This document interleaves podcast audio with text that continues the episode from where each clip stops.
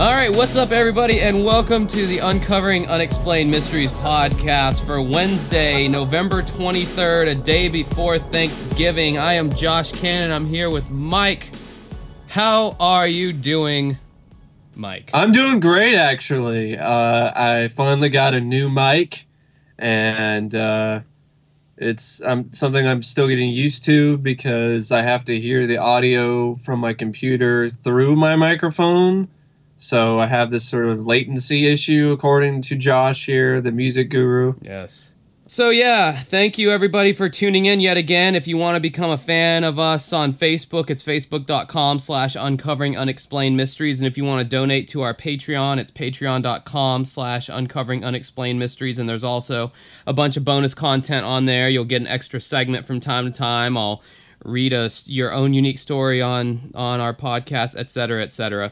Um, as far as the news of the show and everything like that, um, I, I everything's been quiet on the John and Terry legal front. I have not heard anything from them. Um, I'm guessing me sending them that email to their lawyer saying, "Okay, look, buddy, we've changed the name, we've changed the music, we've changed everything." And actually having a phone conversation with that guy, I'm guessing that was enough to pacify them and get them off my back. I'm hoping it is. Um, so I'm Jimmy. I'm still I'm still waiting on the iTunes cover art to change on the iTunes store, but I mean that's that's on Apple's end because I've done everything on my end to change it, and it's just a matter of Apple actually going through and, and making those changes. So there's nothing I can do about that because there's nothing more I would like than to get rid of that old logo because it's just honestly bring, like brings bad memories at this point every time I see it uh, not about the show, but just about you know our podcast having that logo. It, it just brings puts except bad... not on your chest, right? Because it's the same font. And it's the same on that T-shirt you got. Yeah, yeah. If I'm wanna... honestly pretty jealous about, but I still want to get. I still want. I, I still want to get one. Dude, I just like I, I, yeah, I got this unsolved mysteries t-shirt recently from uh, redbubble.com. I'm not even plugging or promoting them. I'm just saying like that's where I got it. And um yeah, that's where I got the font and everything. That's where I got the thing that we used. Oh, is from there. Oh, okay. Wow. All right. Yeah, I got it. For the so sh- that's why I was surprised about their why they had such a big problem with it. Yeah, you know, you never know who there's who else they're sending cease and desist letters to, though. But but the fact that they're still around and their shit hasn't been taken down kind of tells me that, you know, whatever that that maybe they're not really getting hit as hard as we we got hit. I don't know why they I don't know. I, I think it's just because you had, they had they had they had your address. yeah, that probably had a lot to do with it. Honestly, um, they don't. Yeah, they don't really have the ability to send cease and desist letters to just anybody's email, but or or home address or whatever. But anyway, um, yeah. So I mean, I guess we're guess we're rolling. You know. Yep. Uh, fast and clean, and you know, above the the law or or below the law or at the level. I don't. Above the law. I don't know. I don't know. You think you're above the law. Don't why. Don't leave me with analogies here. I obviously have no command over them. All right, so the first segment we're going to talk about is a fan request. I have a whole list here of the fan requests. Uh, some of them I can find, some of them I can't. Some of them seem to be ex- uh, to only have aired on the Farina ones, which I find that hard to believe because I don't think they ever did any original segments for that. Well, apparently they did when you look it up on uh, the internet. So did you find that too? Like with some of them, it seemed like they only. Yeah. Yeah, that's that is weird because I thought that. I mean, it would make sense. That, you know, you have the show on in 2008. Why why not put some new stuff on there? I know? think it should have been all new. yeah. Oh, absolutely, absolutely. Because I mean, uh, you know, nothing sucked worse. I remember the inaugural segment that the new Unsolved Mysteries did with Dennis Farina. The very first segment they did was the Kurt Cobain yeah. I guess because they were trying to garner, you know, like, well, he's still relevant. Nirvana's still around and they're still like, so let's have that be the first segment of the show for the first episode. And I remember watching it just going like, just, just the feeling of just disappointment and not even being able to lie to myself that this was just a such a subpar product yeah. compared to the old show. This is a deja vu. Yeah, it was. not the good kind of deja vu. yeah, it was. Well, I don't think there bummer. is a good kind of deja vu. Yeah, I hate that feeling. I'm not a huge fan of that. It's re- really weird. Sometimes it'll last for like a good minute too, which is creepy. Well, that's probably what it was like watching that episode. Yeah. Yeah, and the Kurt Cobain case is such a weird case to start on too because it's uh, you know like it's already been kind of like investigated in like so many different angles. I mean, I'm not above you know talking about it on on this podcast. I mean, I, I wouldn't mind talking about it just because I I you know anytime I get an excuse to talk about music, I'm gonna take that opportunity. But um, is you know it's it's kind of like um l- like Loch Ness monster and all like Bigfoot to a certain extent. It's just been so over explained and over investigated. It's just kind of like you know, yeah. I don't know. Did Kurt did Kurt Cobain kill himself or did Courtney do it? I don't know. I'm thinking he probably killed himself. yeah. Uh, you, you know, there Yeah. are there are some things that stick out, like the last few lines of his suicide note were clearly not his handwriting, and it was supposed to be a retirement letter to his fans, but I don't see him writing a retirement letter to his fans. That seems kind of a.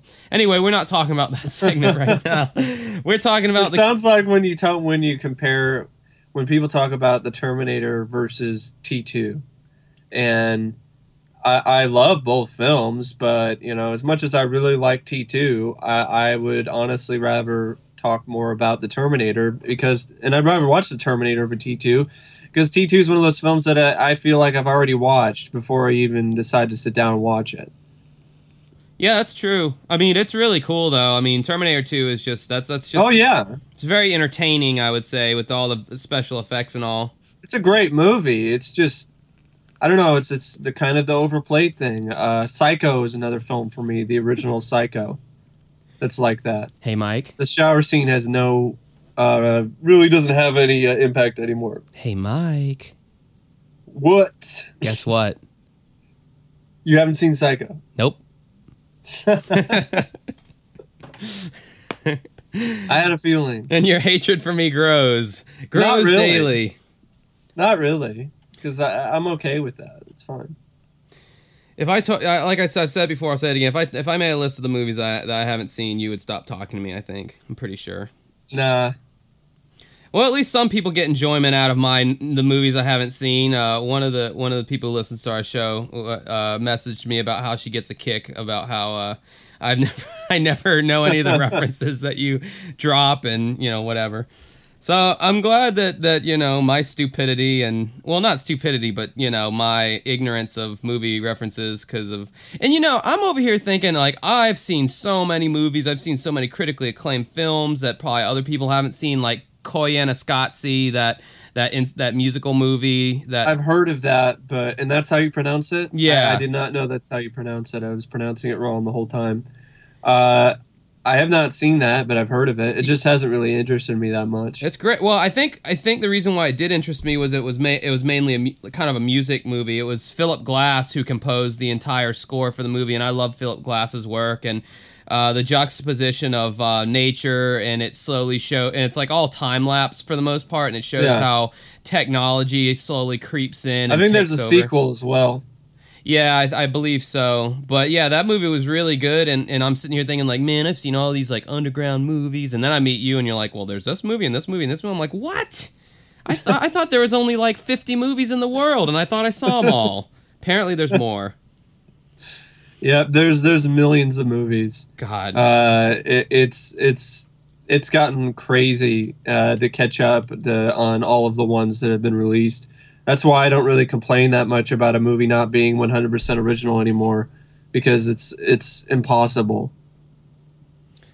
Yeah, same with music, man. It's like everyone's dropping new albums left and right, and it's like I don't know. You, I think be, becoming an old person is when you just kind of get to that point to where you stop taking in new stuff, and it's or or maybe you still take in new stuff, but it doesn't really have any influence over you like it did when you were younger, and you just kind of pick the stuff that you like, and you're like, okay, this I'm sticking with these core things, and I'm not taking any new stuff. Sorry, society, I'm not taking any new bands. I'm not taking any new uh, you know, movies or you know whatever. You just kind of like stick to the whatever you. I'm know. not at that point yet.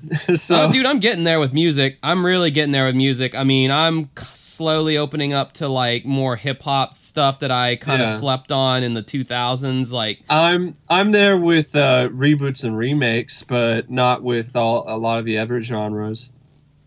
yeah, I don't know, man. It's like, it's like I don't know. This show started out as tech talk, and now it's moved on to Josh and Mike discuss movies and music. Hey, you know this. Uh, it- it's our show. That's right. That's right. We can't forget that. At the end of the day, it is our show. Anyway, uh, the case that was requested was the case of Angela, Angela, Hammond. Yes. Uh, let's dig into this this dinner Who in the picture here, she has a. I mean, I know I'm not supposed to. You know, she went missing and was probably uh, not alive anymore. But the picture they use here is not the most flattering photo of her. I have to be honest. So she's got that helmet, '80s hair with the bangs and the perm. here. and- Okay, she's got yeah, she's got some crazy bangs going on, almost like the like the wannabe Cleopatra bangs, but not. I mean. She, I think she's a really pretty girl. Um, She is. eh, she is. It's just just the you know the '80s. the fashion, you know, she was a victim of the fashion of the time. You know, with a lot of these people on here, uh, and uh, like anytime you watch any like news footage from like the 80s or 90s, and it shows some of the people, and you know, since I'm attracted to women, I guess I'll comment on the women on there because those are the ones that I'm looking at mainly.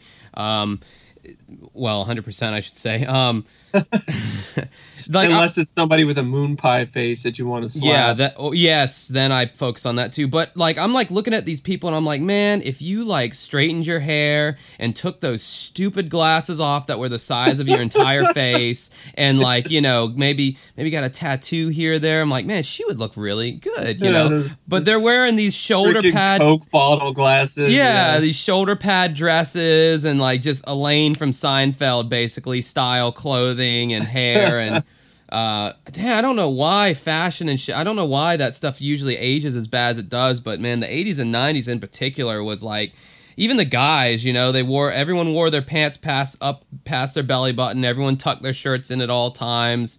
The guys all had mustaches, which I think is kind of a cool look. Um, when you had that. Uh, you had that. Uh, 80s fad of the acid wash jeans. My my dad actually had those.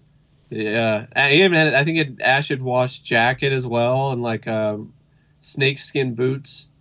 And, and he he was he was a big fan of that band Whitesnake. oh my god. So he liked to had like white snakeskin boots. It was so bad, it really was.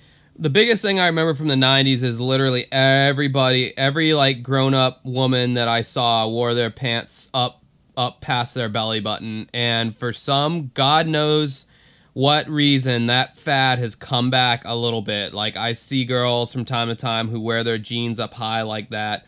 Uh, I call it the mom jean look. Um, it looks good on some people, and like now that I see it, you know, when I go out, sometimes I'm like, ah, that actually doesn't look that bad. But um, yeah, man, I don't I know know. the the leggings uh, made a huge comeback. The you know, but without the leg warmers. yeah, which I, I am not going to complain about leggings at all. Um, I like. anyway, that. the case is about Angela Hammond, who was 20 years old and four months pregnant uh, when she disappeared. Yeah. Okay. So this takes place in Clinton, Missouri, population 9,000. It was an idyllic farming community. It's a community that felt isolated from the big city crime, um, but now it's different. A popular woman has been abducted and is still missing. Angela Hammond was an active, outgoing 20 year old. Her family had lived in Clinton for three generations. Her fiance, Rob Schaefer, was a star athlete in high school who looked forward to a career in the military. In January of 1991, Rob gave Angie a diamond ring and promised that he would always take care of her. Aww. April 14th, 1991, at around 10 p.m., Angie dropped Rob off at his house after a barbecue. She said she'd phone him a few hours later. At 11:15, Angie called Rob from a payphone in the center of town 7 blocks away from his house. Quote, "We were talking on the phone and she mentioned to me about a truck that kept circling around the block, a green pickup truck." That was Rob who said that. Angie remained unconcerned until the truck parked next to the phone booth. Angie described the truck as a late model pickup truck that had a big fish decal in the back window. Rob was trying to get Angie to describe the guy as much as possible on the phone. They blew it off and they started talking about something else because, you know, the guy went to the phone next to theirs and he just seemed like he was overall kind of not really regarding Angie very much. So, you know, they tried to change the subject. That was until Rob heard the scream of Angie over the phone. At that point, Rob immediately booked it downtown to figure out what was going on. Rob saw a pickup truck driving past him and heard someone yell out, Robbie. Rob threw the car in reverse and did some movie like fucking twisty spin Yeah. in his car. And uh, Uh, the the segment did a great job reenacting this. This is very cinematic. yeah, Um, this is uh, this is probably any boyfriend's uh, or any girlfriend's worst nightmare. You know, if she ends up, you know, hearing her her it's her boyfriend scream on the other end of the line. It, it's a very blood chilling moment. helpless. You- And, you, you, you feel yeah. so helpless. I mean, that's that's the whole thing. I mean, you can think of almost any other thing that could happen to your girlfriend and, and you have some ability to handle the situation or to help but in an abduction it's like you know what what can you do besides just have nightmares terror i can't even uh you know i i just kind of uh i just kind of went through like a breakup and i don't even really talk about this on facebook so i don't know why i'm talking about it now so my emotions are still kind of raw from that Yeah. so i you know i i'm just kind of thinking about like the this situation kind of like hits me more than it probably normally would because you know of, of the emotional kind of aspect of everything but yeah that's that's got to be terrifying um so he had thrown his car in reverse and he was chasing after this uh, this green truck. Rob pursued the pickup uh, straight through the downtown business dis- district. Rob didn't know, but when he threw his car in reverse, he severely messed up the transmission. Yeah. That was so such a bummer. Really. Yeah. When the truck made a sharp turn, the truck got away and Rob's car finally gave out on him. That's got to be a horrible feeling. Oh my Yes. god. You're like pursuing this guy thinking like I'm going to kill this MFer as soon as I catch up with him and then your I'm gonna car, rescue my girlfriend, Yeah. and yeah, then your your car just just- stops. Oh man. Ugh. Jeez. Rob did everything he could, but he thinks that people blame him. Quote, the beginning's the hardest part because you don't you know you were close enough to get him, but you just didn't get the job done. You still wake up in the middle of the night wondering where she is or if anyone is still looking for her, for her. You just always wonder. Well, how is it his fault? How can anybody really say that he should be to blame for that? I mean, that's ridiculous to me. Well, if you look at what kind of person he is, you know, he was he was star athlete, looking to go into the Yeah. military. This is one of those like guys, guys, probably. You know, So what did they think? Well, he threw the car in reverse, and like he, they were like, "Oh, he doesn't know how cars work, and that's why it happened." No, I, I, it sounds like it's a car problem. Like, I don't think your transmission should go out just because you put the car in well, reverse. I mean, if you th- if you're driving your car like in a forward kind of momentum and you swing it around and you don't brake properly and all that, you Yeah, just throw yeah, it, yeah, you will all right. definitely fuck your transmission up like that. So maybe in some instances he, but still, there's no there's no uh, guarantee that he was going to be able to catch up with the guy, even if his transmission didn't get. It's always it, well. I mean, it's like he says, you, you just always wonder, you know, and and, and that's Yeah. that's a prison in and of itself because you got to be thinking all the time, you know, what what. Well, yeah, I mean, but that instance, I don't I don't think, especially if you're from the outside looking in, I don't think you should be like, well, what if you did this or what if you did that? no, um, and I don't think anyone would have said that. I think he he bears that um, burden all on his own, even though he thinks people blame him. Um, Maybe so- he's right. Maybe people are blaming him, and that does happen a, a lot of times in these type of tragic situations. well, very ignorant people who who you know aren't thinking straight if they were to ever you know it's like it's like the guy who shot Brandon Lee you know last week you know anybody who would blame that guy these are the same kind of idiots who would blame this guy you know it's like he Yeah. he had nothing to to do with it the the perpetrator was the one who should be blamed not the Yeah. knight in shining But you shining know, armor. that's that's that's people for human you. nature yeah So the news of Angie's disappearance sent shockwaves through Clinton, which again is the name of the city, not the uh, runner-up for president who just lost. Um, Let's not go there. oh no, I'm not going there. I'm just I'm just saying like I don't want people to think I'm randomly bringing up a Clinton. Um, and there's no tone in my voice in that one way or another. Okay, so you don't take don't derive any meaning from that. All right. The police and No citizens. comment. Yeah, no comment. The police and citizens launched an extensive air and land search, but there were no sign of Angie or her abductor. Um, quote, the Missouri Highway Patrol did a computer search for all the vehicles that matched the description and model of the car and came up with 1,600 results. Uh, they had to check into that and that make sure that the vehicle matched both the color and the decal on the back window. They didn't end up finding any matches. The decal was one of the things that also stood out to me. It was this kind of innocuous looking decal, but it was it was also one you don't see very often. Of like this, it looked like it was from the point of view of somebody in a boat, and then there's like a fish. That's, It's your, it's your jumping out of the typical. I mean, in the South, you see it all the time. It's your typical like uh, decal of like a bass like jumping out of the water, Yeah. like f- with like a lure in its mouth on a fishing string or something like that. Yeah, exactly. And I, I, it it's so innocuous looking. It's hard to really imagine it being something that's a, a part of an abduction vehicle. Like normally, when you think of uh, uh, vehicles that people use to abduct people, you think of those like vans with no windows, or or you know, dark windows you can't see. Man, I think people disguise themselves in any way possible for you know Yeah. to hide their sick. But it's just the, the the segment did a great job just showing the decal and and and uh, it made the decal itself kind of creepy because of the way that it was lit. yeah, yeah, it was and, all uh, dark the, the and music. Yeah, fishing's supposed to be a fun, peaceful thing, and here it's kind of cast in this rapey light.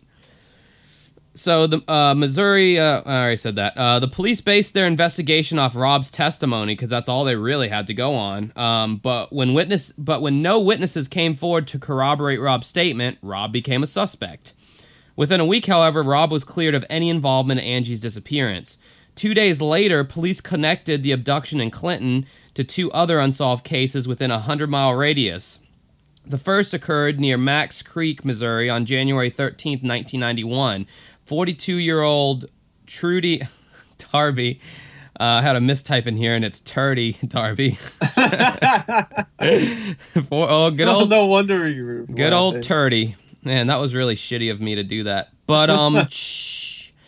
42-year-old Trudy Darby. Oh, and by the way, with the whole language thing, uh, I, it now says explicit lyrics on our podcast because I went and changed it. So screw you people who complain about the language. Uh, it's marked now. You you have been warned. Um, before you let little Billy listen to the podcast, uh, we use adult Well, Billy words shouldn't be listening to No. this fucking podcast anyway. No, he, he fucking shouldn't be listening to the podcast because you know little Billy doesn't need to be thinking about murders and rapes and, And UFOs. aliens. Yeah, aliens. Aliens. Ghosts. Uh, 42-year-old Trudy Darby was working alone at a convenience store. At 10 p.m., she called her son to report a suspicious man lurking outside the store. Less than 10 minutes later, Trudy's son ar- arrived. Mouthful of marbles there. Trudy's son arrived at the store and found it completely deserted. Two days later, the body of Trudy Darby was found on a riverbank 10 miles from the store. She had been shot twice in the head. And what fucking pointless She violence, also man. been she had also been raped. Oh my god, what is wrong? You know, that's one thing. It's one thing to watch these segments and to just kind of be like, damn, you know, that sucks, and for the scene to just go by, but to actually have to type this out for my notes and to talk about it like this, it's just like, God, you know, it- you have to like focus and, and think and, and ruminate on this shit. And it's re- just really unfortunate. Yeah. On February 28th, 30 year old Cheryl Ann Kenny was reported missing as well in Nevada or Nevada, Missouri. And I think that's how they say it Nevada, Missouri. Several miles. I've never Nevada. Yeah, that's that's what they say. I, I think they're just trying to separate themselves from Nevada. Right, we're not from Nevada. We're from Nevada. I love how you're like, Nevada, I've never heard of that city. And I've heard of all cities in the U.S. This is surprising because this is one I haven't heard of. No, I haven't heard of Nevada before. And here I thought I was a master on all the names of all the cities. I never was a master of all the names of Did cities. you know there's a Butte, Arizona? It's called Butte, but it's it's spelled B U. There's a weed Oregon. Oh man, that's what I'm talking about, man.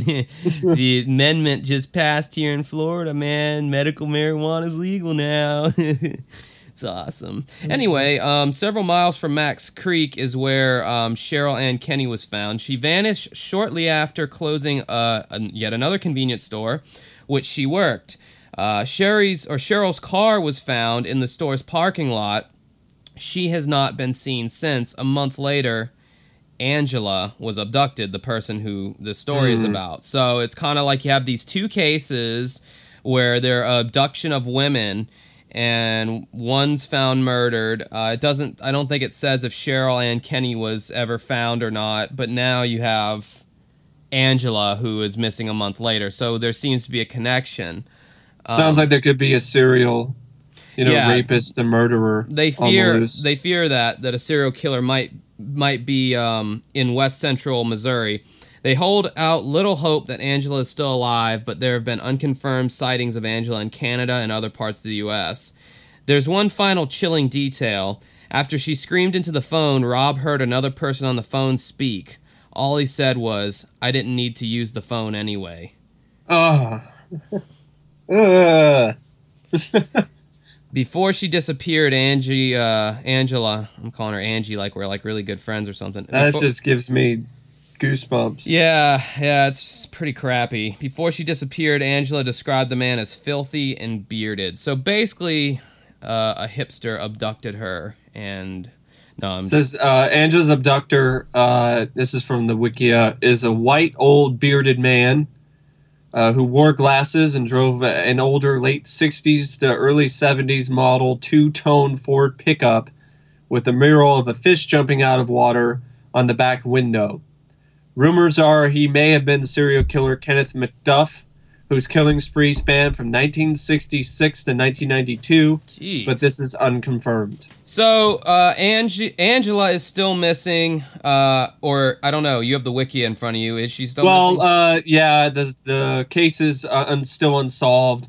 Trudy's murder, though, was eventually solved when Jesse Rush, uh, 15, and Marvin Cheney, 29, were convicted of it. But Cheryl and Angela's cases still remain unsolved.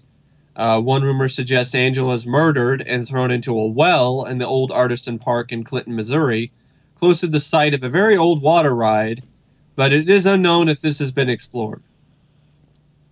That's a fucking bummer, man. I hate hearing about that. And also, apparently, this case was also featured on, of all things, on the Maury Povich show. Really? So there, Yeah. so there was a point before Maury Povich did DNA tests and you're the father. Apparently, there there was a Yeah. time when that wasn't all his show was. Huh? Good to know. Yeah. Because that's all it is now. I guess they saw the ratings and they're like, yeah, we're really, uh, we're really seeing a lot of ratings here with the, you know, DNA test results being in. And You all. are, you are not the baby's daddy. God, that show is so crazy. oh my god. Anyway, I don't even want I don't even want to lower our podcast even talking about crap like that. Um, so that's that case. That was requested. I don't re- requested request. God, that was requested. I'm not even editing that. Um, that was requested by one of our listeners. I think back in the old YouTube days when you could find these on YouTube before the rebranding. Yeah, I'm gonna I'm gonna work on uh, getting a a uh, probably a little bit after sometime uh, sometime after uh, Thanksgiving. I'm gonna try to get a uh, channel up and post the uh, uh, segments on YouTube. So I hope you enjoyed our commentary on that. Uh, if you have any clues, contact the Missouri State Police or uh, don't write unsolved mysteries because there's a chance that John or Terry will sue you. So anyway, that's probably uh, libel or something. I don't know. I probably shouldn't say that. I redact that statement. I'm just joking. Calm down. Okay, so uh, next one we're moving on to is actually uh, Mike chose this one. One of my uh, I'll tell you. I'll tell you a little story about this next segment. It's it's uh, Alan Mann, and it's a ghost story. And um, this is one I did not remember from my childhood, but when my ex girlfriend bought me the Ultimate Collection box set back in like 2008 or 2009, this was one of the only ghost segments that I still had to look away at, at a certain point or mute at a certain point because there's a scene in this segment that scared me so like that scared me even as an adult, even as like a 20 year old at the time or 21 or whatever. Um, that yeah, it, it still scared the crap out of me. So you know they did it. That just that's just a testament to how the re- how good the reenactment was for this particular one. Yeah, I uh, I chose this one because it's one I actually do remember seeing when I was a kid, and I, I wasn't watching the the stuff that I got online of the box set that I burned onto DVDRs for myself.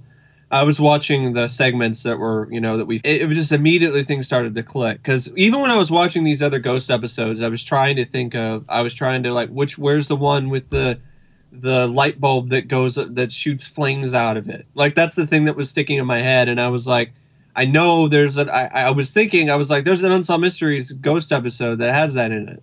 Yeah. Because I remember that.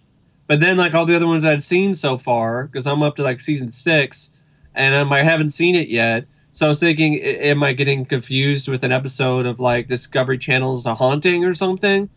Uh, apparently not, because this is the episode. This is the one with that particular sequence that I really remembered, and a few other things that stuck with me, uh, including that scene uh, that uh, Josh is is very uh, creeped out by.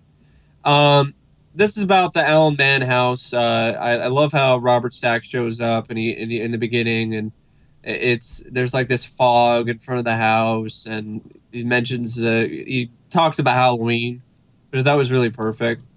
Yeah. It's, it's, kind of like you know, it's a perfect uh, type of ghost story to talk about on Halloween, and uh, this occurred in the fall of 1991, around the time of Halloween, uh, where 19-year-old uh, Alan Mann were, lived with his parents and worked nights. Uh, during the day, he was often home alone, but one day he seemed to encounter a mysterious female spirit. He, he says, I had the afternoon off and I'd come home, and I guess it was about three o'clock in the afternoon. I'd finally gotten some sleep. The figure turned away from the door like it was leaving, and by the time I got up and uh, walked three paces through the door, I don't know what happened. It just turned the corner and disappeared. He said he looked high and low for the mysterious woman, and even though the, do- the doors, the doors were locked from the inside, she was nowhere to be found. He yeah. told his mother Sandra he thought he'd seen a ghost, but she refused to believe him. Yeah, I remember that scene. Uh, it shows him like going to sleep, and, and, and you know, I know it's not uh, mature or uh, tactful to sit here and comment on people's looks, but this is, this is another this is another episode where this guy Alan, he's kind of rough looking, kind of a rough yeah. looking dude. Um, He's got that moon pie face. Definitely got a moon pie face. Definitely on and the bigger moon side. Pie face, bo- moon pie body. He's a moon pie body to match. Um, yet he's somehow married to uh, a hot. He has a hot wife. Um, yeah, especially the reenactment. I like this guy looked like. I got to be honest. When I thought when I saw him, I th- I thought the first word that came to my mind was schlub.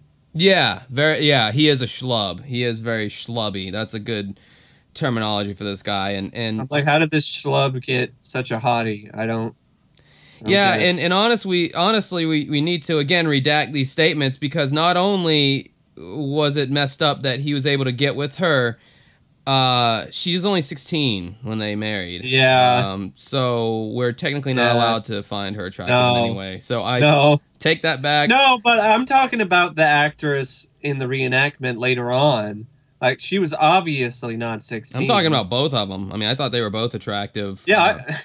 Uh, I, I, I, thought you were talking about to say both she's Alan and the actress. I was like, oh no, no, no, no. oh yeah, Alan's sexy. It's a lot of man to keep you warm at night. He's a big, big, fluffy man.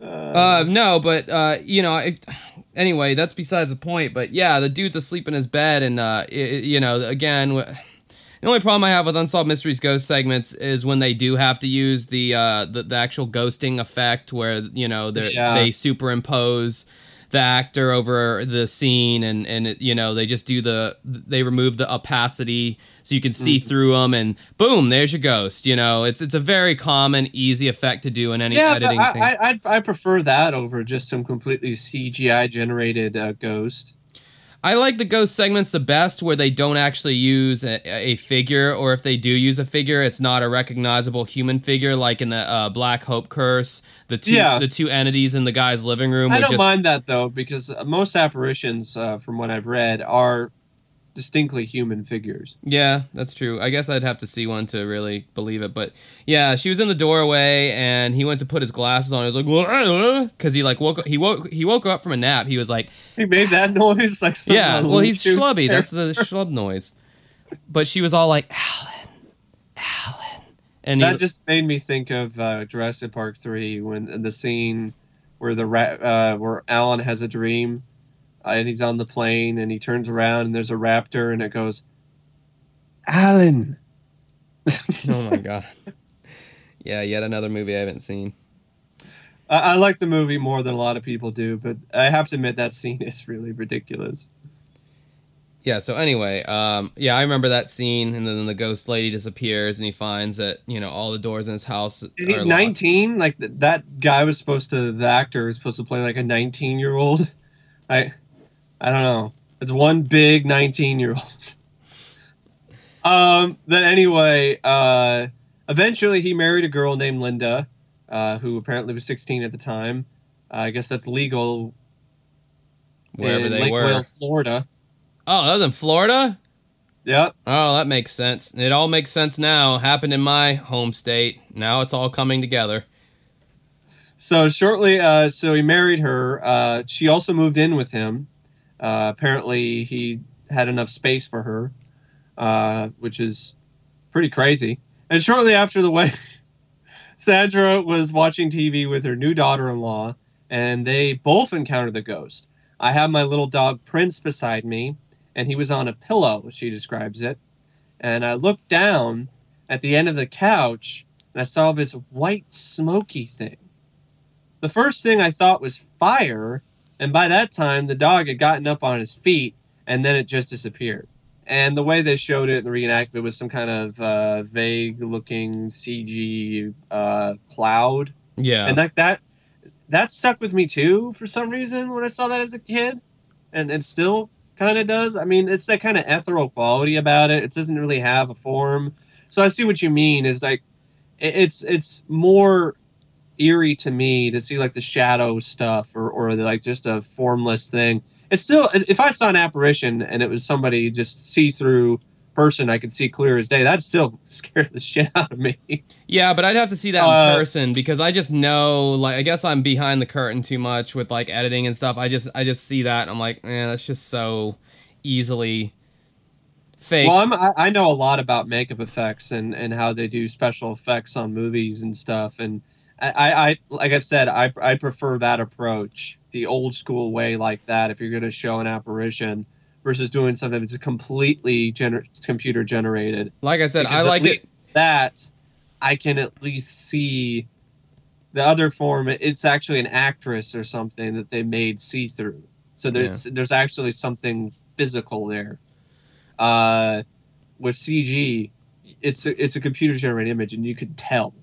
I just feel like with the, with ghost segments on Unsolved Mysteries, the less they actually show you, the less they reveal, the better. The more noises Yeah. and the more uh, foreboding and creepy lighting, and the, the more of the of the atmosphere they get right, it the better. Rather than actually showing the man behind the curtain, you know, showing the actual. Because when once you see Oh, it, it, it's, it's it's like that uh the documentary. It's not really documentary. It's more of a pseudo documentary, and it's a shitty movie. Uh, the Nightmare, which talked about people who had uh, this form of uh, sleep.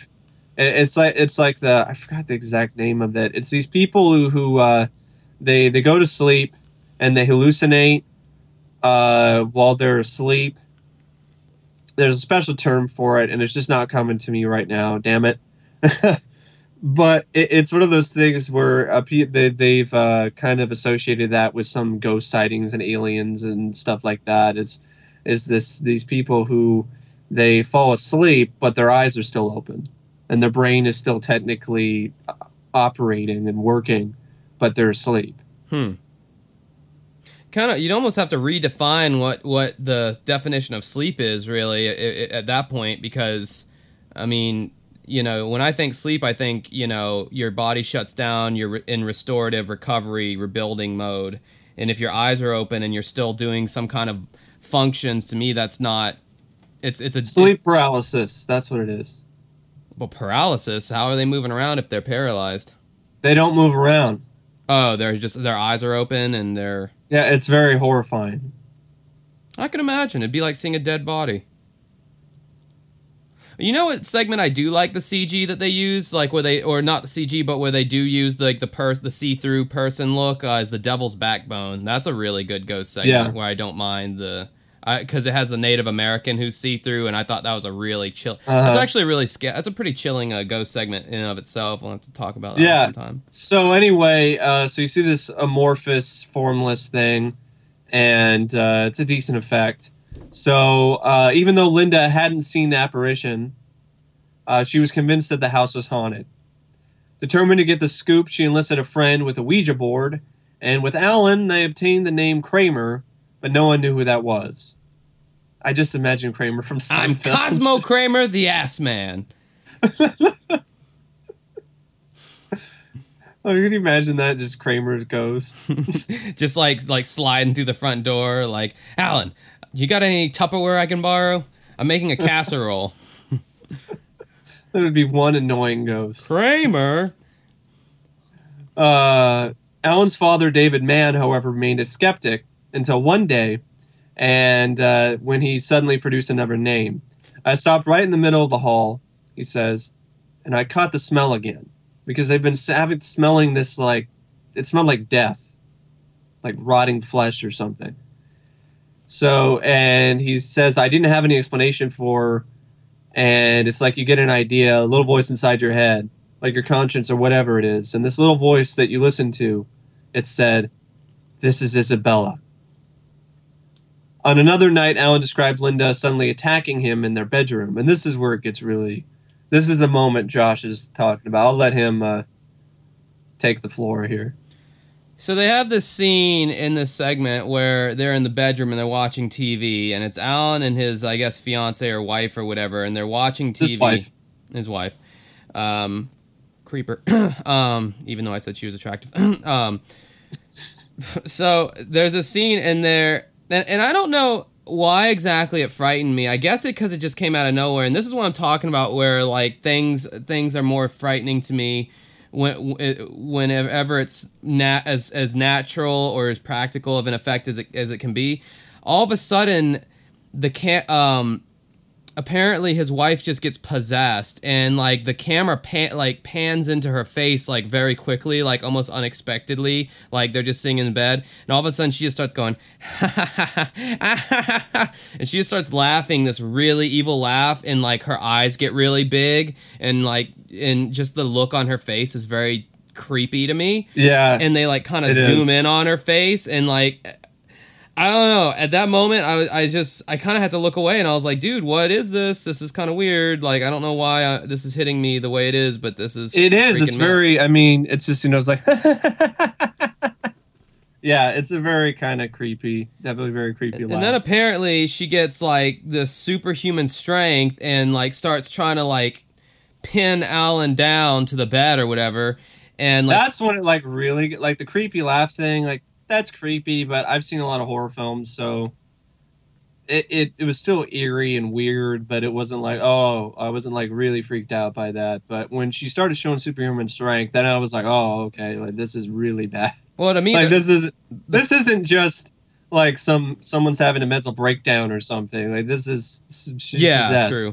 Well, the fa- the facial expression she made creeped me out the most. I'm, yeah I'm- that that is creepy I'm big on like facial expressions, you know, in, in your face, and, and that that that to me can be funny, she scary. had this really just disturbing grin on her face Yeah, it was ghoulish. Um, so she was like pinning him down and like laughing and being crazy, and uh, you know, I think most guys would be like, "Hey, hey," but uh, he was he was pretty freaked out by it. I think I would be too, because you know, obviously it's a different person in in the body at that point.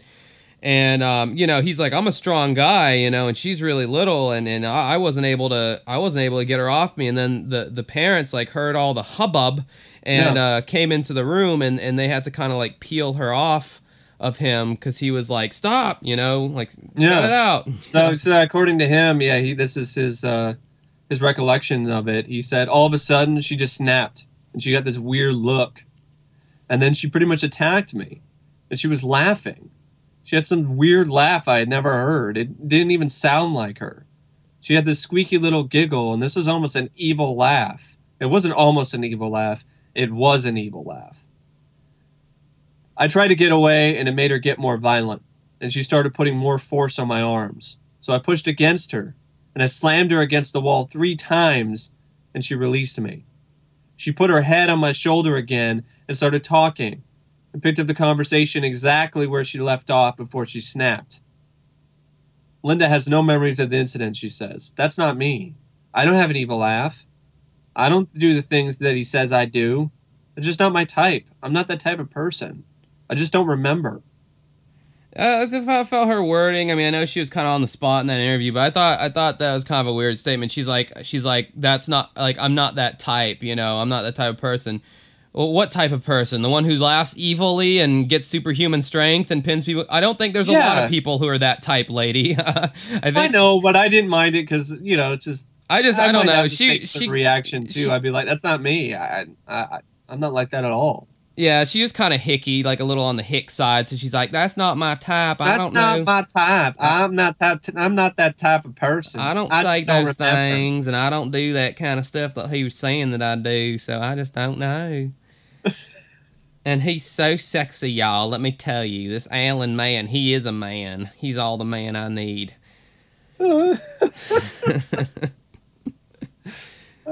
so shit. yeah, that that ha- that whole incident happens, and then what happens, Mike? so realizing the ghost had turned from random to dangerous, David consulted a spiritualist who told them to pour salt all around the house to, and keep bags of it under their beds, and even a homegrown exorcism.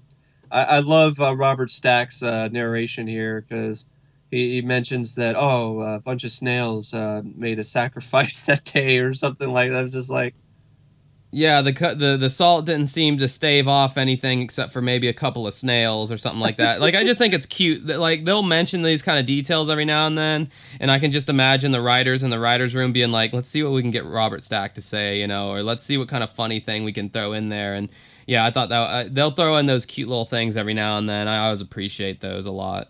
yeah, I don't appreciate it in terrible segments though, like the aphrodisiac segment. Oh yeah, yeah. Which we we we are gonna we are gonna do that at some point. We're gonna uh do a, a worst unsolved mystery segments episode. Yeah, if you guys have any suggestions for that, you know what you think are some of the worst ones, go ahead and uh, you know talk about them. Uh, post some comments on our Facebook or on Patreon. Yeah, just to show that we're not completely biased towards the show and that we see that it definitely has its faults as well. But you know, you you criticize the ones that you love sometimes. Exactly. So anyway, uh, this didn't work. The exorcism didn't work either. Blessing the house didn't do anything. Uh, almost everyone in the family also suffered from bad headaches. Uh, they began hearing a whole mass of voices, dull and dull, and then uh, one with muttering with one woman's voice over the top of them. But they could not distinguish anything that they were saying. Two months later, a visit from a local minister, uh, and after a visit from the local minister, the haunting appeared to stop, but David and Sandra decided they wanted to move. As they were packing, Linda was cursing, swearing at the ghost, uh, when a light bulb exploded in a nearby unplugged lamp. I love that scene because that's the one scene that like burned itself in my memory because it, it was a great effect. Uh, it, it reminded me of something you might see in like an Amityville horror movie, and there's been way too many of those films. I've seen there's like over ten of them or something, and that's not counting the the uh, the unrelated spin-offs. You know, like the the rip-offs, uh, like the Amityville Asylum or whatever. Oh God, Yeah, there's so many of those Amityville movies. I've actually seen one of them. That's how you know when there's a lot of a certain movie is when Josh has seen it. did you see the first one or no, with, uh, I saw the the re- remake? I saw the remake in like what 2000 or 99 or We have Ryan Reynolds trying to be scary, which is honestly kind of funny. Ryan Reynolds trying to be serious and and uh, intimidating. I just remember seeing that at like a, a a party in sixth grade or seventh grade. I was in. like we were all watching it and i remember there was a scene there was a scene where one, the the guy who lived there was carrying like a bunch of uh like logs somewhere and i remember Ryan Reynolds, yeah and i remember Van Wilder himself, and Deadpool. yeah Deadpool. I, I remember at that point at the party i said he's got wood and everybody laughed and it got a big laugh. That's what i that's the biggest thing i remember about that movie is that i made a joke at one point at this party and a lot of people laughed at it and that was like all right high point for me. See you guys later. That's my time That was such a weird movie. I think you watch it at a party. It's when in sixth grade. I think it might have been like a Halloween because she this this girl. Rated um, R. I mean, Oh, dude, this girl whose parents this house whose house we went to, the, her her parents did not give a shit. Like, I mean, uh, they they. You know they they stopped at pretty much underage drinking, but I feel like even if we had snuck in some alcohol and got drunk, I feel like they wouldn't have cared. But yeah, they they were very like liberal with how they I mean not politically but they were you know very open as to like what they let their daughter like do and watch and, and all that but her parties like for that I guess for that reason were kind of uh the hot thing to go to in sixth grade or whenever it was yeah. Sounds like it. So in the in the scene in the in the uh, segment when the light bulb explodes, uh, it's probably a very simple effect, but the way that they set it up, it it's practical. It's not a CGI effect, so it's it's it's real fire shooting out of the light bulb, and it's very effective. And uh, I love what she says later. She's like, "I offended the ghost." it's like that's why I wanted to send one last message to me before I left.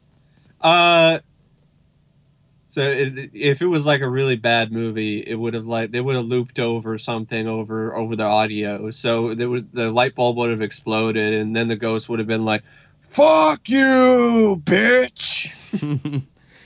It, to me, it looked like they took a blowtorch and they, they they lined it up with the camera to where it was hidden right behind the light and you couldn't see the blowtorch. But if you look at the base of the light, Yeah, you probably could. it, it doesn't really look like the flame is coming right out of the lamp. It looks like it's I, coming. did, I did. I didn't look that deeply into. oh, I it. did. I did because I thought that myself. I thought, oh, that's a unique effect, and then I'm like looking at the base or the, the top of the lamp and the base of the flame, and I'm like, these aren't exactly lining up. Yeah, but I, I, I like it that it's practical. Mike, I demand perfection in my effects, okay? So anytime it's not perfect, I'm taking the piss out of it because, you know, I can do better. No, I'm just joking. I don't know why I'm taking the piss out of it. Uh, I just I, I just thought I'd point that out as a side note. Like, you, to me, I felt like you could, I mean, it is a great effect, but you, I felt like that's, you know, probably how they Yeah. achieved that effect or whatever. So uh, apparently, uh, there are no known records for an Isabella Kramer in the house or the neighborhood. To date, no one has answered about who or what haunted the Mann family. Now, there was also an investigation uh, that was also featured in the segment, so it's kind of like a two-part sort of thing. You have the reenactment, and then there's like an investigation that goes on. Uh, the Center for Paranormal Studies in Silver Springs, Florida, eventually researched the Mann house. Armed with a truckload of electronic equipment, the center's three founders showed up there. Andrew Nichols was one of the parapsychologists on location, and he described it as having an oppressive ambience to it, almost a depressive type of feeling. His team also began to experience headaches, and according to him, Linda and Alan's old bedroom received the highest amount of paranormal activity, and they began taking Polaroid photographs, one during and one after a flux in paranormal activity. Which, when he's using that, it just reminds me of those horrible movies, Paranormal Activity, which I hate those. I, I like to call them paranormal fucktivity. Uh, so, and then they began taking Polaroid photographs, one during and one after a flux in paranormal activity. The second photograph is normal, but Andrew noticed something strange in the first one. And uh, there was a vague humanoid shape in the forefront of the picture. It may be a reflection of some unusual environmental effect, but it also may be a strange artifact of the human psyche. Or it may be a contact with a dimension of existence that's beyond our imagination. Now, a few things here. A, I'm surprised they didn't get Dr. William Roll in on Yeah. this action because I mean he's just anywhere a ghost turns up. Unsolved Mysteries gets William Roll in there.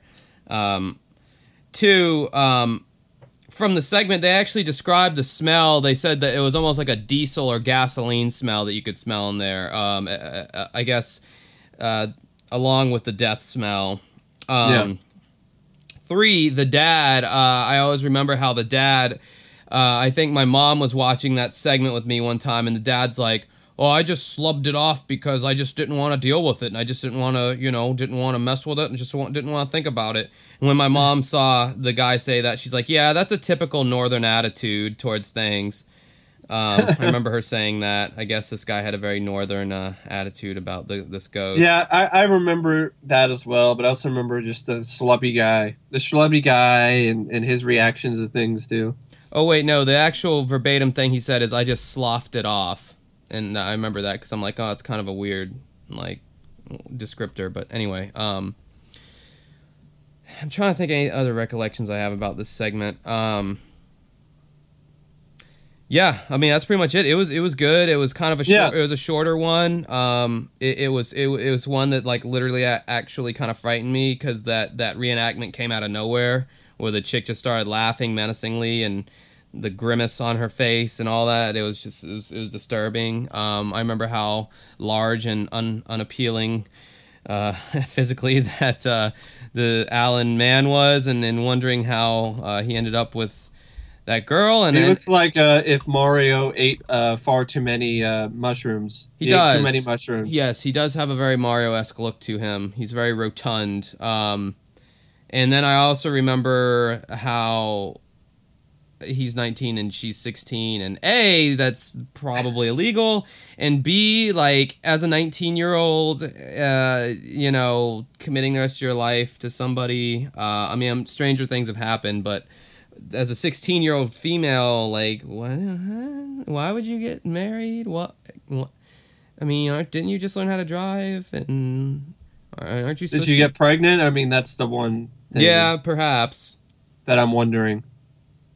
It's in my state. I know that's not legal. Like if it was in another state, I'd be like, oh, well, that's that's that's that might be legal. It's not legal. It's not legal in Florida. Maybe it was legal at the time. I don't know. in the '90s. I don't know. Maybe, but Uh, but I mean, she's old. She's of age now, obviously. You know, so you know, whatever. But at the time, you know, that's that's. it, it is bizarre. It is weird. But yeah, that's that case. Um, I like talking about stuff that's not murder for once. Uh, because the last Yeah. podcast was just Last murder. podcast was just murder, and it bums Straight me out, murder. dude. Like it, it ta- just talking about it and thinking about it bums me out. So it's it's it's fun to talk about non. Yeah, I, I get burned out. Like sometimes I love to watch reruns of Forensic Files, but like after a certain amount of time, after a certain amount of episodes, it's like, ah, no, I, I'm good. Well, I got burned out on the Investigation Discovery Channel a- as a whole. Um, Yeah, a few years it's ago. a lot like you know watching Forensic Files and stuff like that. Yeah, Yeah, like every show was just, uh, you know, I think my favorite shows on there were, um, uh, I didn't. I should have gotten away with it or n- something. That's a good show. I like I like that one. uh, Date that's pretty. Dateline. Dateline was my favorite show on there. Dateline and NBC. Well, they have date. They had Dateline on many different networks, but this was Dateline on Investigation Discovery. Um, they even had Dateline on the Oprah Winfrey Network, so it was like Dateline on OWN. Um, yeah, but yeah, I, I like the ones on ID that were you know not always about the murder stuff. You know about the cases like the people who were just like like the, pri- the, the there was like one that was like about priests or whatever that got that were like doing crimes or the or the people that were supposed to protect the law and they were doing crimes. Um, that reminds but- me because they had Keith Morrison, the real skinny old guy. Like he looks like he's like ninety, but he has that real kind of like. Uh, just that real creepy uncle kind of voice. Like he he he did a lot of the voiceovers and interviews for. maybe Dateline. should maybe should have him Yeah, uh, but, like dude, do the new unsolved mysteries. Yeah, dude, they had so many better choices than Dennis Farina. Oh my god, like Keith Morrison uh, has an amazing voice and presence about him, and he would almost like relish in these murders when he would narrate. He'd be like, "And then Jenny's uncle was interviewed, and what he had to say about the murder weapon wasn't so happy." and then they it's like he's it's he's he's narrating in such a cartoony way and it's like about a murder. And he like it's just like god keith can you can you be a little bit more can you be a little bit more stoic about this? Someone died you know? I, I remember one case they did on that on dateline that i loved that i would love to download and talk about i mean uh, procure somehow through a legal way and talk about um It was one about uh, these this this shared driveway. Maybe some of our listeners know what I'm talking about. It's a shared driveway between um, Bird like Love Song or Bird Song. That was the last name of this one couple. They were a hippie couple, and then uh, they it was this uh, lawyer, serious hard ass guy who's this old man, and they shared this like kind of this abutment that like led to both of their driveways, and um, yeah, they ended up getting into this big dispute, and it was a lo- it's a long story, but anyway, um, the the old lawyer guy who had a completely clean record and everything ended up shooting and killing both the uh, other cu- the couple that lived next door over this driveway situation. It was crazy, and these are two well-to-do people up in the like I think it was the Hollywood Hills or the hills or something having to do with California, but uh, that was a great one I remember. But anyway, um. Fi- time I for think the dog likes it. yeah. yeah. Yeah, I'm not editing that out. That's my dog. Well, it's not my dog. It's my parents' dog, and it, it is an idiot. Um, it runs off of instinct and barks at any and everything. It has no intelligence in its brain. I've looked. I've looked deep into the its dead eyes, and I've seen no signs of intelligence. It's kind of got like the shark eyes or any or something like that. It's like yellow and like very black. Oh, so he had the he had the blackest eyes, like a doll's eyes. Pretty much.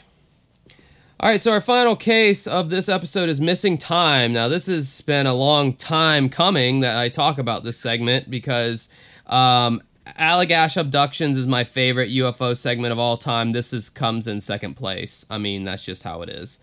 Uh, I love this segment. Um, I love the reenactment. I love everything about this segment. Um, everything was perfect. Um, as far as uh, UFO or strange legends or anything like that. this was just this was my you know. I like it, but I, I have to be honest. I'm not in love with it as much as you are because the missing time thing. It's interesting, but it, they don't really show a lot of what what happens. is just a lot of Yeah, but that's a thing. It's what they it's it's what they didn't show. You know, like it, you have. yeah. I, I know, but I, Yeah, I'll well, take I'll take you know the Allagash abductions or some of the other UFO segments over this one, but it's still a good one though because it is a very interesting uh, thing. Is the whole uh, topic and aspect of missing time. Yeah, well, you know what else is interesting? Your face. it is interesting actually. Oh, you flipped it around on me. That was supposed to really hurt you. Okay, so missing time. Initiate.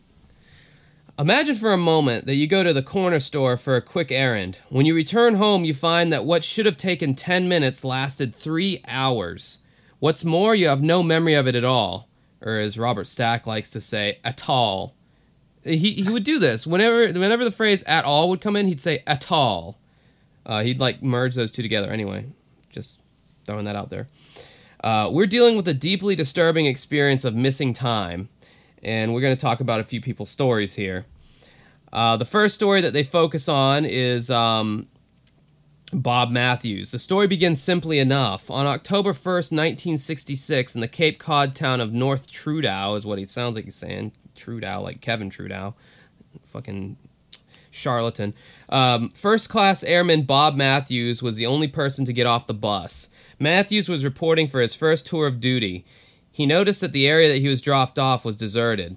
Matthews was originally from Philadelphia. Although he didn't know it at the time, his assignment in Cape Cod would be a prelude to the Vietnam War. Bob Matthews was dropped off in front of what I can only tell as Ducher's Market, is what they sound. It sounds like Ducher's Market uh, which is pretty much a convenience store. Now you got to remember this was the '60s, so the convenience stores didn't look like they do now. This looked more like um, just like a general store, like you'd see like in the old West or whatever, what have you. Um, but yeah, it was a kind of like a convenience store thing. He got off the bus and he phoned the base to let them know that he was there. The officer that he had talked to informed him that a truck would be coming to pick him up. So far, so good, right? Nothing weird happening so far. After Matthews got off the phone, he looked up in the sky and noticed some bizarre light formations. He then felt fear rush over him and then he called the base again.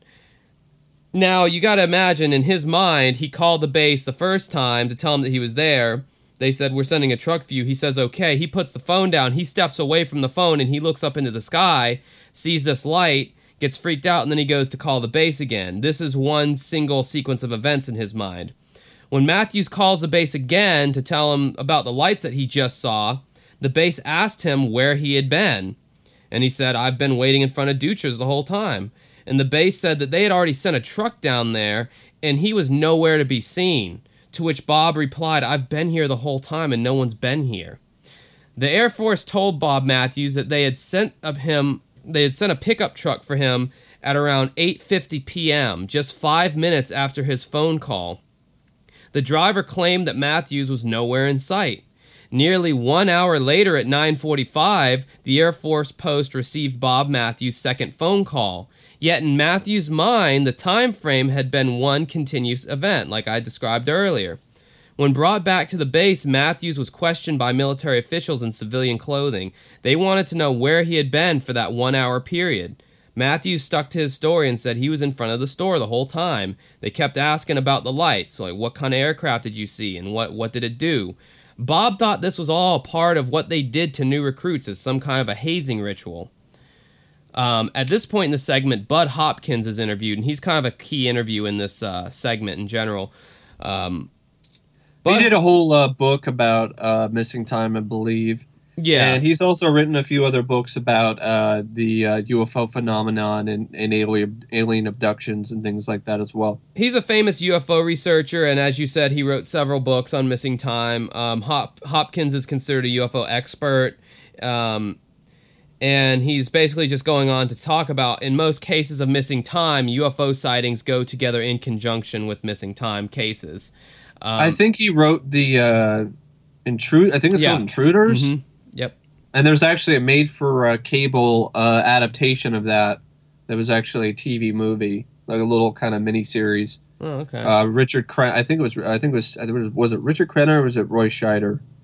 It was one of those that was in it. I have it. I have it like on a on a screener copy, which I find is I always find that ironic that I own screener copies.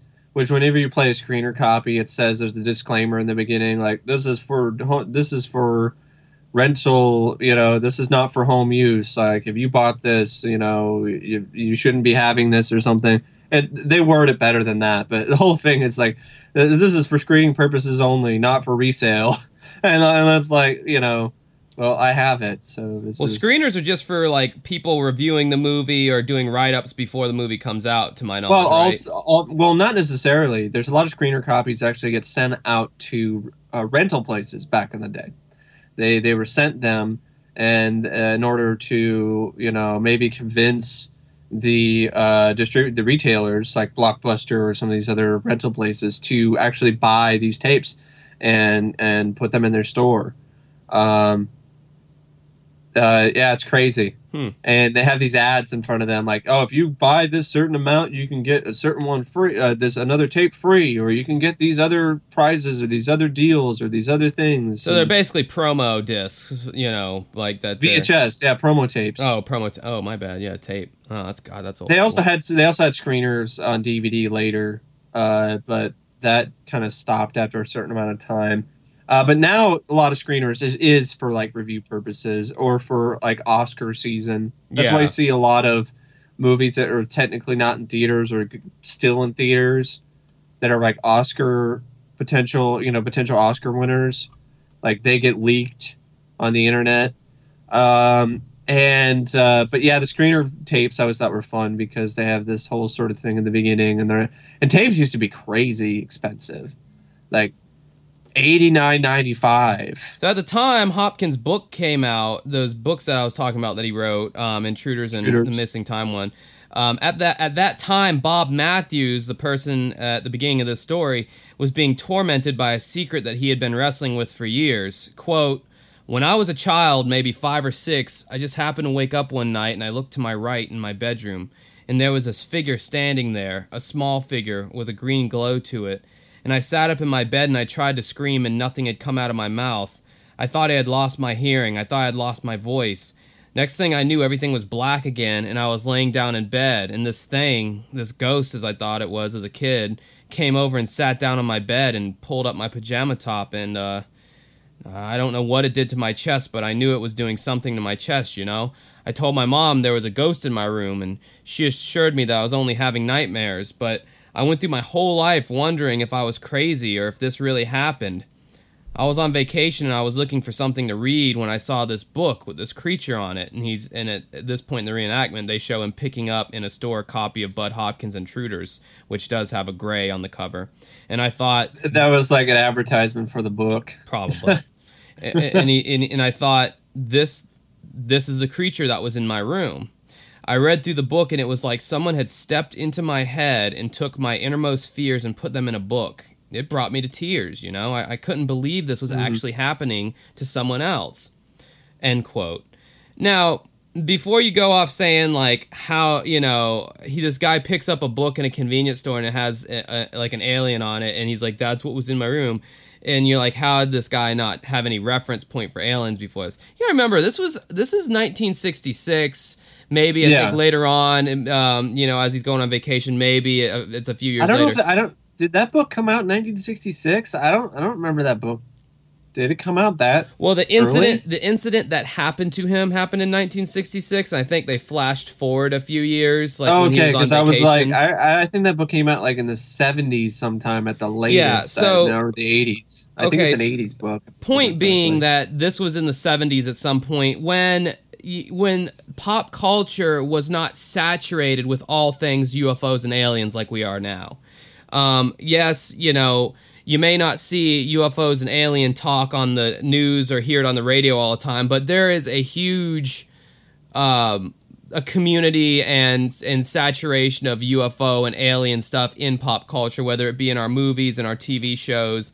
You know, everybody knows about aliens at this point and and there's a working knowledge of what it is and what they are and kind of what the story is with it. And even even kids have a working knowledge of kind of like what what it's all about. At that time there was none of that. There was no saturation of this anywhere. So for him to have this vision or this sighting in his room and then he picks up a book and, and, it has this same thing on it. I mean, yeah, I would be that'd be like a weight, uh, and that uh, to me that adds to the authenticity of this guy's story. Yeah, because he is describing this thing and doesn't, you know, there's no point of reference for him at this mm-hmm. time in the 70s. It's not like they're. I don't think the book came out in the 70s though. Missing Time: A Documented Study of UFO Abductions came out in 1981. Intruders: Incredible Visitations at Copley Wood, Woods came out in 1987. So in 81, there were a decent amount of films at the time that had dealt with extraterrestrials. Uh, for instance, you know, not really Alien. I don't know if it's a good example, but with like Grace, for instance, Close Encounters of the Third Kind came out in 1977. Damn, it came out that long ago. Yeah. wow. Well, I don't know. I still stick to the fact that that it, it, you know you think about the 90s where there really was a huge proliferation of UFO sightings and yet you know you even had shows like X-Files that that came as, yeah. a, as a direct result of all the sighting well also the internet wasn't around so yeah. you didn't have that either. And a lot of people uh, don't but, realize that about the show X Files. That show came out, came about uh, uh, as a result of all the sightings that were being seen in the '90s at the time. That's kind of what bred the popularity of that show because well, also I, it's just a great show. Period. Uh, at least for the first uh, few seasons or so. I couldn't get into um, it. I don't have. I don't. I don't think it's a bad show. Their own. Uh, really, it's not the first of its kind because there it doesn't just deal with aliens. X Files does it with other stuff as well. Uh, it there's a show called uh, Kolchak the Night Stalker, which was a '70s show. There's two TV movies. There was one called Kolchak the Night Stalker uh, with Darren McGavin, who I, I don't Have you seen a, a, Christmas Story? Have you seen that film before? Yes. Uh, Darren McGavin played the father. You know, the one who loved that lamp. You know, yeah, the, uh-huh. the leg, the like a lamp. You know, fragile. You yeah. Know, uh, that guy. Well, he played a Kolchak. He was this investigative reporter named Carl Kolchak. And uh, in the 70s, there was these popular TV movies, Kolchak the Night Stalker and Kolchak uh, the Night Strangler. Now, the Night Night Stalker was there. It was about a vampire. It was about this reporter, you know, going around discovering, you know, that there's a vampire in the city. Uh, and then there there was a show that happened, which sadly didn't last very long, like only one season. But he encountered a lot of different things. There was this reporter investigating uh, all different types of stuff, uh, uh, cryptozoological type of things, just like the X Files would do later in the '90s. Oh, okay. Um, so, and ironically enough, Night Stalker also had like a reboot or something in the 2000s, but it wasn't nearly as good. But anyway, um, what I was trying when I thought of this story, it, it reminded me of the sleep paralysis thing again, because a lot of people who experience sleep sleep paralysis experience the same sort of thing where they they they're paralyzed, they feel like they can't breathe, and they see these things and that's what it kind of reminded me of. So part of me is wondering whether or not what he experienced when he was a kid was sleep paralysis, or whether or not it was you know actually an encounter with some alien being. Yeah, I mean the the childhood thing is up for grabs, but the the missing time thing that happened to him um, well, later on. that that's that's the main that's the main thing. Yeah. The childhood thing that might those might be two. They might be connected, but then again, they might not. So Bob Matthews met up with Bud Hopkins and he put Matthews under hypnosis. At the time, Bob Matthews began to recollect the details of what happened that night in front of Ducher's Market. Hopkins explains how Bob Matthews' missing time case is a good case because there's an indirect witness to Bob's disappearance, the guy who was supposed to pick him up from the military. That makes it a better case if- to add validity. Um, Matthews goes on as he's under hypnosis to describe, you know, what happened, what actually happened in that time that he was missing. He says he observed two or three lights that hovered. The red light came so fast, if he had blinked his eye, he would have missed it. Momentarily uh, hovers in the parking lot, this craft, and then some light coming from a crack like a ramp comes down, and then this ramp comes down, and then Matthews, it's, it's got him in the par- actual parking lot of this actual market where this happened for the segment at this point, and Matthews points to the specific spot where the ramp came down. He says he walked up the ramp and looked inside and saw four beings sitting on the left and two sitting on the right, and um, the place reminded Matthews of a doctor's office. He said it was very clinical, it was very clean. He remembered sitting down on a bench and his shirt and shoes were off. They examined his chest, and the two beings were having a, some kind of a discussion between themselves. Um, Bud Hopkins, because they cut back to him, he then starts talking about how these abductions are very similar. Um, the figures are little, between three to five feet tall, slender, very large craniums, eyes are very black, mouth is just a slit. Um, it, it very much harkened back to the Allagash abductions case. Um, these cases are all very similar, which again adds to me adds to the validity. Um, then, yeah, in the Allagash abduction case, they they experienced missing time as well. right, So, exactly, exactly. Uh, missing time to me makes sense in a scientific way as well because, uh, you know, if these aliens are abducting people and they're taking them, who knows how far out of our uh, galaxy, uh, time is probably going to go by a lot faster. Or they just Uh, ha- they can just take their time diddling the person, and they, they can just do it at their leisure because the person's Yeah, there's under that their too. Exactly. So then the segment cuts to um, a support group of people who have gone through abductions, and it focuses on this lady named Christina Florence in particular, who is hot. Um, she's very attractive. Um, it says uh, the Mojave Desert, 1974. Christina Florence was 17 years old as her family was crossing to Barstow. Their car was their car had overheated, and their mother pulled off to the side of the road. The mom left to go get water. Quote, what, where she was going, I don't know, but she said stay in the car. My sister got out of the car and I heard her run around the back and she said, Oh my God, come out here quick. And the next thing I remembered consciously was that we were laying on this blanket in this park as if we had taken a nap. And then the next thing I remember were the three of us just driving like hell.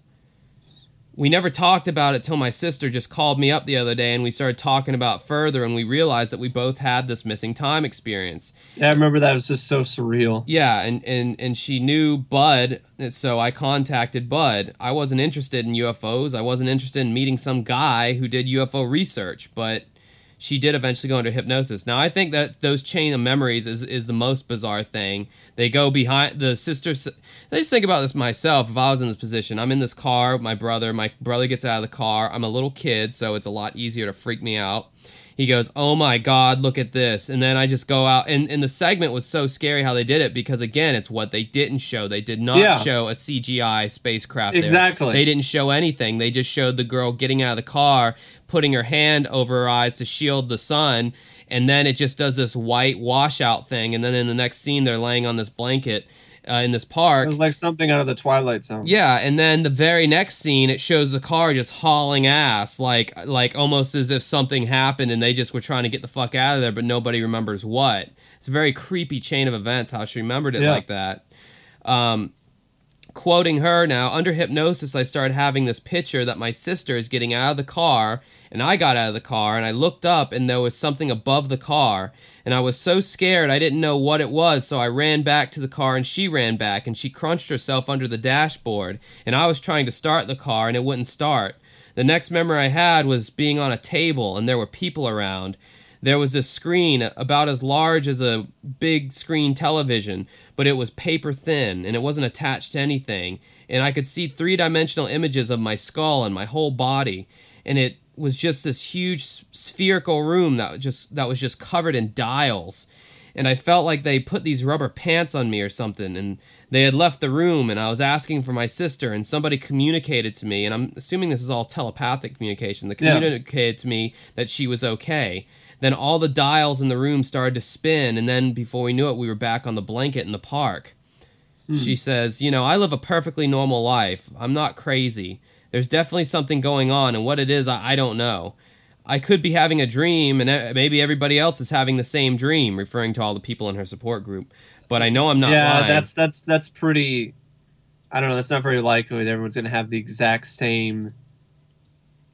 Especially her and her, you know, friends that were there, her family members that were there with them, with her. I mean, uh, they haven't come forward to try to go to the group, but they probably did have the same experience.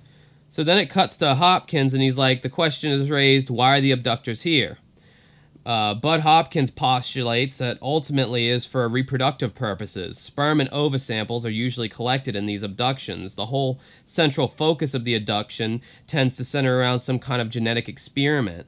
And then it shows um, the lady who is a uh, psychologist who uh, takes on a lot of these patients who have gone through this experience. And she's saying, um, there's an incredibly there's incredibly high incidences of gynecological and physiological history of symptoms that just are just do not appear in the rest of the population with these victims who have been abducted. She says every time I meet one of these people in, in their history, there is almost always ovarian cancer at a very young age, ovarian cyst that burst in the ovary was removed, or some kind of strange thing with twisted fallopian tubes, all kinds of weird, bizarre things that just don't happen. Then it's hmm. qu- going back to quoting Christina Florence again. She says, quote, "A lot of us have had miscarriages after 3 months of pregnancy. We've had false pregnancies. Uh, there were abortions that were done where there was nothing actually found." Now it's that that's fucking creepy right there. Yes, yes, that is An abortion where nothing was found. What is that all about? That's like it, it the literally the alien injected them with some kind of a spermacological sample of some kind. I don't know if spermacological is a word. Could have just made it up, but uh, but you know they were injected with some kind of, of semen, you know, and and they Uh-huh. they carried something to some kind of term, but it just because it was another species, it just they weren't able to have the whatever. or the aliens came back and they took the whatever it was out of them. That's true. That- That's a possibility. Didn't think about that. Um, it's interviewing Bud again. The numbers of cases, the physical marks, the emotion involved in the cases, the consistency of the accounts. The weight of the evidence is so powerful now that if I wished for the luxury of disbelief, it's not possible for me anymore. hmm And that's unfortunate. It would be, in a certain sense, nice. Life would be a lot simpler if this would just go away. Yeah, I mean, especially for the people who have experienced it firsthand. I mean, those women that are experiencing all these symptoms, and I mean, it's not only manifesting itself physically, but it's also manifesting itself psychologically. It's causing physical and psychological damage. Oh, it's a form of rape, you know. It, it it's it's it's a it's they would probably go through similar feelings of violation as a rape victim would. You know, I mean, it's it's uh, against your will and and they were violated you know? So i mean it's yeah, Yeah. it's it's it's bad. And then on top of that it's it, you know nobody fucking People don't believe you. believes you. Yeah they don't believe them and how you know in in the most the most um you know pro women person out there you could be a victim of of something like this and go for support and you still might not be believed you know? Like oh you're saying you got abducted and this and that happened. It's like yeah okay. Um so Yeah, i mean it's you're nuts. yeah, so um, Bu- uh, Bud finishes with saying if a sci- if scientists were doing what they were supposed to do, uh, they should be working on this, and it shouldn't be left to people like myself. An extraordinary phenomenon like this demands an extraordinary investigation, but the science community has sat on the sidelines this entire time. So, yeah, that's that's the case of missing time, and and you know I just uh, the reenactments were fantastic. Um, Yep. Bob Bob Stack's narration was great um, in this particular episode. Uh, Christina Florence's uh, story actually sends chills down my spine whenever I think about it. Um, you know, getting out of the car and just seeing something, but th- they don't actually show what it is. And then they're on the in the park, and then they're driving like hell, and then the wording, and it's like it was like a symphony of of of just perfection. This segment to me, it was just like perfect narration. Uh, perfect uh, segments, perfect wording, perfect writing. It's like a conductor was just waving his hands and all this like perfect, you know, uh, what make what for me personally makes a perfect unsolved mystery segment. Um, th- this one would be up there for for sure, but not nearly as perfect as the Allagash abduction. Yeah. See, I mean, I like it, but well, I, I the would, I the would probably say I loved it, but I, I do like the segment. The though. Allagash had those time thing is illustrations and those narrations under hypnosis of all four of the guys, and the drawings were just fantastic, and the music and the whole climax of that segment is probably one of the best in Unsolved Mysteries history, as far as I'm concerned. Um, but yeah, I mean, to top. It, it's it's just it's like everything else. It's the credibility of the witnesses that really makes me believe this story. Um, it, it's the detail. It's the you know how fucking normal they seem. Um, I, I love this case. Um, it's been proven time and time again that missing time is a component of abduction. Um, so yeah, I mean, it's it's just it's it's awesome that they took a the time to explain this one part of an abduction. But yeah. Yeah. But uh, yeah, that's all the time we have for today. I've got to run and go and do something here, so I, I the time has caught up with me. Um, you can uh, find me personally on Facebook, uh, Josh Cannon. It's um, youtube.com slash dancing with ghosts. Um, I do vlogs and video game stuff and just all kinds of entertaining videos and stuff. You can find Mike on YouTube uh, youtube.com slash ocp communications. He does a lot of movie reviews and fun stuff like that. He just did a big unboxing and that's another thing. I think we got somebody sending us something. Uh, mike i think mike i'm not going to say his last name because he didn't you know whatever. He doesn't know i'm going to be mentioning him but he, he apparently wanted to send us something so that's cool. Uh, if you want to do that i guess message us and we'll tell you how you can do that because we really don't know how you can do that yet because there's two of us in different locations. It's kind of just gonna have to send it separately. yeah, separately or to whichever one of us you feel you want to have it more. I guess I don't, I don't know. I don't know. And now the competition starts. We got to start campaigning. But anyway, um, I'm Josh Cannon. This is Mike. Uh, that's all we have for this week. Thank you for listening. Yeah. Uh, thank you for listening, and uh, have a happy Thanksgiving. And uh, Oh yeah, tomorrow's Thanksgiving. Yeah, happy Thanksgiving, Yeah. everybody. Uh, don't eat uh, don't eat too much that when you eat to the point to where you feel like it's like you have trouble breathing because you're so full the doctors say that you're five times more likely to have a heart attack in that instance so with that being said don't overstuff yourself yeah, don't do that. It's a bad idea. So anyway, thanks for listening, and uh, uh, I guess uh, we will see you later. See ya.